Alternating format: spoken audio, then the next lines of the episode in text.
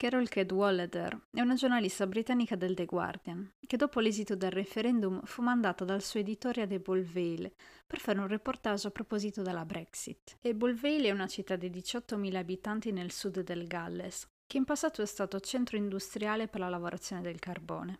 Per anni il suo paesaggio è stato caratterizzato da ciminiere sbuffanti di fumo grigio, fino a quando la città è stata riconvertita in centro abitato dinamico e moderno, con diverse opere di infrastrutture finanziate dall'Unione Europea. Quello che incuriosì la redazione del The Guardian è che al di là dell'interesse che l'Unione Europea aveva rivolto nei confronti di Vale, il 62% della popolazione votò sì alla Brexit. Quando Carol intervista gli abitanti e chiede perché hanno votato a favore dell'uscita, le risposte sono quasi sempre le stesse. L'Unione Europea non ha fatto niente per me. Tutti gli intervistati sostenevano che bisognava riprendere il potere e si ritenevano stanchi degli immigrati e dei rifugiati che arrivavano in città. Carol però non aveva incontrato nessun immigrato rifugiato tra le strade, solo una donna polacca che praticamente era l'unica straniera in città e Bolvale era la città con il tasso di immigrazione più basso del Regno Unito e la redazione del The Guardian non riusciva veramente a spiegarsi perché così tante persone erano a favore dell'uscita. Poco tempo dopo la pubblicazione dell'articolo, la giornalista viene contattata da una donna, residente proprio ad Ebolvale, la quale spiegò che la sua decisione nel votare sì alla Brexit era stata motivata da certe cose che aveva letto su Facebook riguardanti l'immigrazione e la Turchia. Aveva avuto paura, lo scenario a quanto pare era terrificante e il suo voto era stata la sua unica arma di difesa efficace contro l'invasione da chi voleva arrivare nel suo paese. Carol cerca di approfondire i fatti, fa ulteriori ricerche per scovare gli articoli che la signora afferma di aver letto su Facebook, ma non trova niente. Nessuna traccia degli articoli. Su Facebook in effetti non esiste un archivio e tutto il materiale è scomparso nel nulla. Diversi reati sono stati commessi durante la Brexit su Facebook. Per legge nel Regno Unito c'è un limite di denaro massimo spendibile per le campagne elettorali, ma questa legge non ha alcun valore sui social e gli investitori di cui non si sanno i nomi hanno investito e finanziato la diffusione di fake news nel periodo della Brexit, utilizzando dei target specifici per poter orientare le scelte del popolo. La Brexit è stata definita come la più grande frode elettorale degli ultimi cento anni il suo esito è stato favorito con assoluta certezza dalla diffusione di false informazioni sui social, in particolare su Facebook.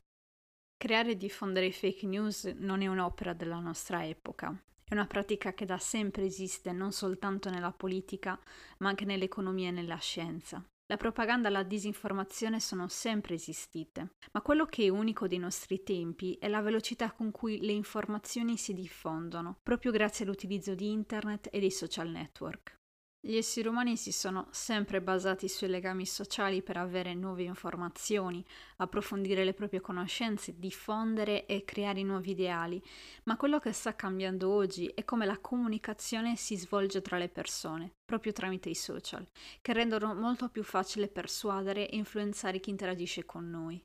Se per esempio hai una posizione contraria alla somministrazione dei vaccini, hai la possibilità di chattare online con persone che la pensano come te e comunicare più con loro che con chi la pensa in maniera diversa.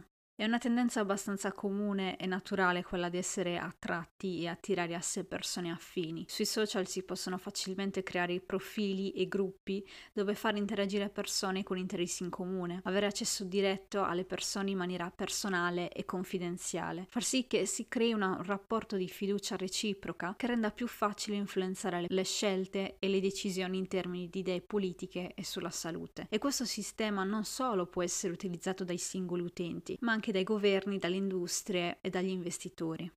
Obiettivamente, in questa era digitale è diventato molto più facile acquistare la fiducia delle persone. La disinformazione è più una questione su a chi dai la tua fiducia e meno a quello che veramente sono i tuoi ideali. È come se si fosse creato un gioco di facile manipolazione che si basa saldamente sulla natura dell'animo umano. Un gioco che, secondo i dati, è stato sfruttato durante la Brexit e le presidenziali americane del 2016, quando su Facebook apparirono numerosi gruppi sul diritto alle armi, sull'antimigrazione e sul movimento Black Lives Matter, creati dalla Russian Internet Research Agency per orientare le scelte al voto del popolo americano e inglese.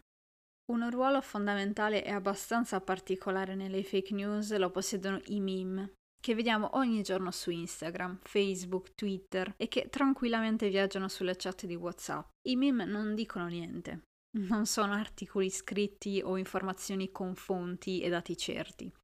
Non puntano sul contenuto, ma sull'emozione, e la reazione che possono suscitare in noi, legata all'ideologia che si vuole promuovere. Se si vuole convincere qualcuno a passare al veganismo, è più facile farlo con una pagina di meme che con pagine di articoli lunghi e noiosi o video da 50 minuti. Attraverso i meme è molto più facile far riflettere senza dare una posizione ben precisa sull'argomento, orientare un pensiero senza esporre dei fatti, ma soltanto giocando sulle emozioni. Non sarà quindi il meme in sé a farti cambiare idea o a sostenerti nella tua decisione, perché è solo un'immagine o un breve video, ma sarà quello che nasce in te, la tua reazione a quello a cui il meme ti espone.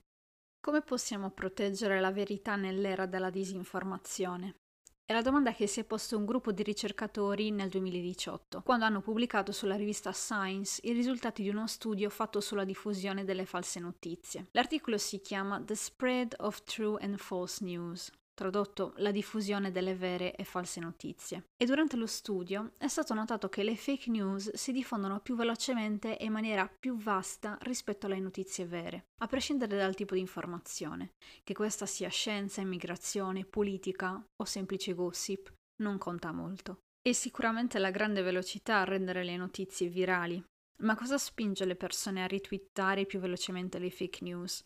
Il gruppo ha cercato di capire da chi provengono queste notizie, quali caratteristiche hanno in comune gli account che producono contenuti falsi. Paradossalmente, chi diffondeva fake news era un account con pochi followers, non verificati, che seguivano pochissime persone, poco attivi e da poco presenti sui social. Anche se non erano profili popolari, le loro fake news avevano il 70% di probabilità in più di essere ritwittati. Durante la ricerca si è cercato di formulare un'ipotesi per spiegare perché le fake news sono così veloci Inizialmente si è pensato che la chiave del successo fosse l'attrazione delle persone a tutto ciò che è nuovo. Si pensava fosse la curiosità per un contenuto mai visto prima. Nello studio sono stati messi a confronto l'effetto novità per una fake news e una notizia vera, ma si è notato che in realtà la novità non è sufficiente per attirare l'attenzione delle persone. Il gruppo di ricerca allora ha capito che probabilmente era l'effetto emozione, le fake news sono maggiormente orientate verso emozioni di disprezzo e disgusto. Al contrario, le notizie vere si orientano più sulla gioia, la fiducia, l'anticipazione. Un altro elemento importante a favore della diffusione sono stati i boots, dei robot che si fingono esseri umani ed interagiscono come persone sui social. Questi aiutano a velocizzare il ritmo di diffusione delle notizie, ma il loro effetto riguarda in egual misura sia le fake news che le notizie vere. Quindi la colpa della diffusione di fake news non è dei social o dei bot, ma è nostra. Siamo noi che controlliamo i media. Ma se dipende da noi la diffusione, chi ci può dire e aiutare nelle nostre scelte? Chi ci può dire cosa è vero e che cosa è falso?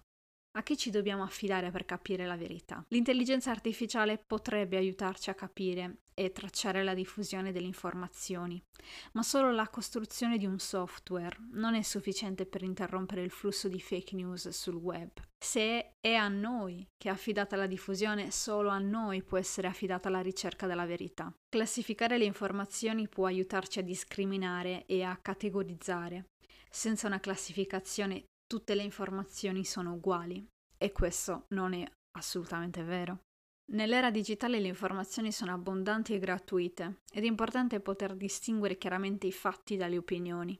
I fatti descrivono la realtà in maniera oggettiva. L'opinione è soggettiva, non necessariamente vera, ed è solo una piccola prospettiva su una realtà molto più ampia utilizzare delle opinioni espresse sotto i commenti di un post, quindi non può essere sufficiente per poterci dare una giusta visione dei fatti. Si è liberi di credere in ciò che si vuole, si è liberi di credere che la Terra sia piatta, per esempio, ma la Terra è sferica, è un dato di fatto, e avere un'opinione diversa rimane solo un'opinione che non potrà mai cambiare la realtà. Proprio per cercare di risolvere il problema della diffusione delle fake news e per poter aiutare le persone a riconoscere le fake news, alcuni ricercatori hanno programmato un gioco online, libero e gratuito, chiamato The Bad News, che si ispira ad una teoria psicologica nata negli anni 60 dallo psicologo William Maguire, chiamata la teoria dell'inoculazione. Secondo Maguire possiamo allenare la nostra mente a produrre degli anticorpi, tra virgolette, contro le fake news esponendoci ad una simulazione che ci fa vivere da vicino l'esperienza, senza darci la conseguenza della realtà. La simulazione sarebbe proprio il gioco The Bad News. Cerca di renderci immuni alla manipolazione che potrebbero proporci con delle notizie false nella vita di tutti i giorni. Nel gioco diventiamo noi, i creatori di fake news. Creiamo profili falsi, capiamo come funziona la mente di chi crea false notizie e con quale meccanismo è più facile guadagnare consensi e fiducia tra i followers. Più acquisti credibilità e più aumenti il numero di followers. Io l'ho provato e l'ho dovuto fare due volte per capire veramente come funziona tutto il meccanismo che c'è dietro alle fake news.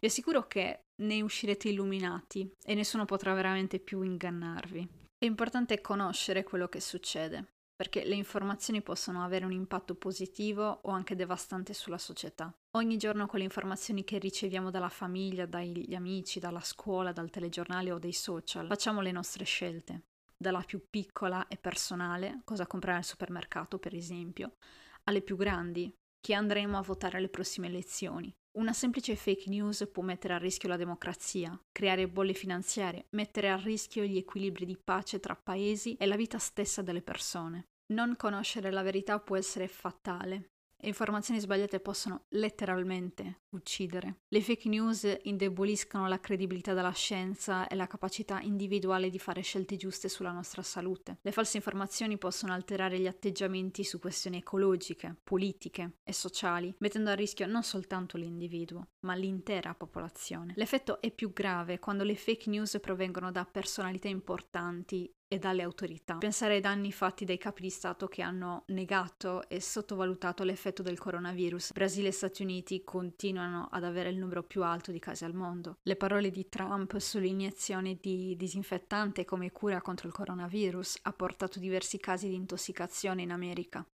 Ritenere fake news vere informazioni nel campo medico sono la modalità adatta per minimizzare i danni di alcune patologie tra cui il Covid-19. Il fatto che si sia persa una chiara e completa credibilità sul riscaldamento globale perché ritenuto fake news si traduce in un rallentamento della riconversione delle fonti energetiche e l'aumento incontrollato del riscaldamento con conseguenze disastrose. Ritrarre popoli e persone come nemici, attraverso storie false e propaganda d'odio. È una vecchia tecnica che ha causato guerre e genocidi nei tempi passati che ancora oggi esistono in alcune zone del mondo. L'aumento della radicalizzazione politica e il cambiamento nella diffusione e condivisione delle informazioni hanno reso il problema delle fake news un'urgenza.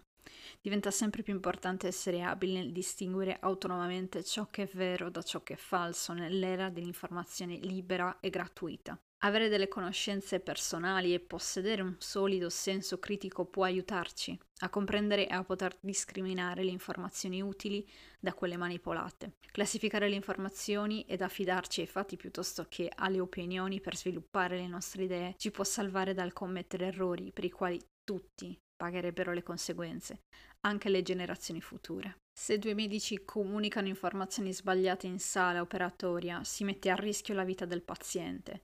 Se il pilota di un aereo e la torre di controllo scambiano informazioni sbagliate durante l'atterraggio, si mette in gioco la vita dei passeggeri.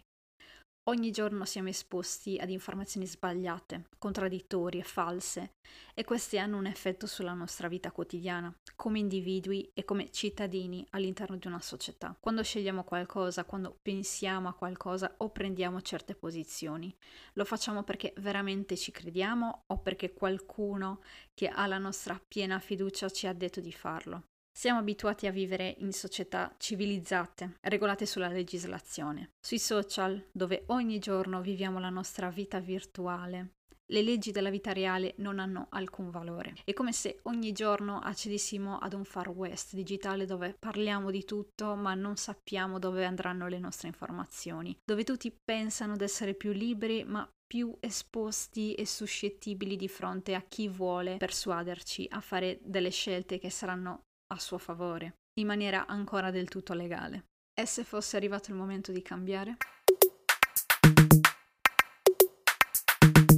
Io sono Eleonora e questa era la prima puntata della seconda stagione di Nexus Cosmos.